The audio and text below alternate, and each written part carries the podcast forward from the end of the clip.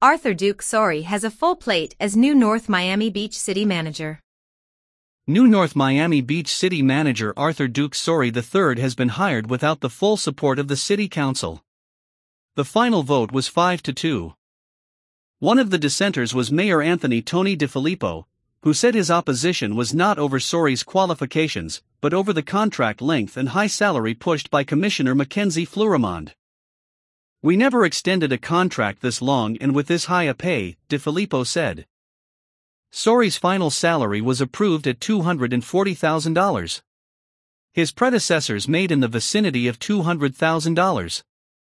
Sorey had been making $209,433 a year as North Miami's deputy city manager. He said he is humbled and eager to go ahead and develop a relationship with my coworkers and definitely with my bosses. Asked how he intends to gain the support of the entire city commission, Sorey replied, the way to win over individuals is just through your work. I am very confident they will come to know my work ethic, and it will go from there. Sorey was as an administrative analyst in Hallandale Beach and a program manager at the American Cancer Society before a career move took him to the city of North Miami in 2003, where his father was the first black American on its council.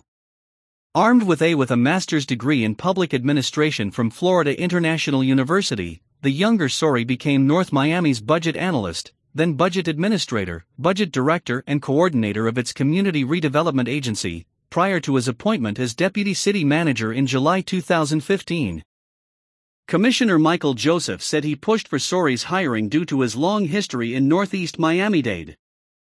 He is a local son does good, Joseph said, and later added that Sorey will increase transparency in North Miami Beach's city government and enhance the quality of life for all who live here.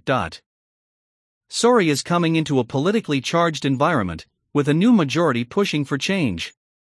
In January, that majority nearly fired city manager Esmond Scott, who ultimately resigned on February 22, 2021. Joseph immediately pushed for Sorey to replace Scott on that very day. Although a subsequent search yielded 65 candidates, Sorey remained the favorite and ultimate victor. Sorey said his top priority is getting a handle on the city's water plant and sanitation department. Both were essentially privatized under the leadership of former Mayor George Vallejo prior to his arrest for campaign violations in 2018.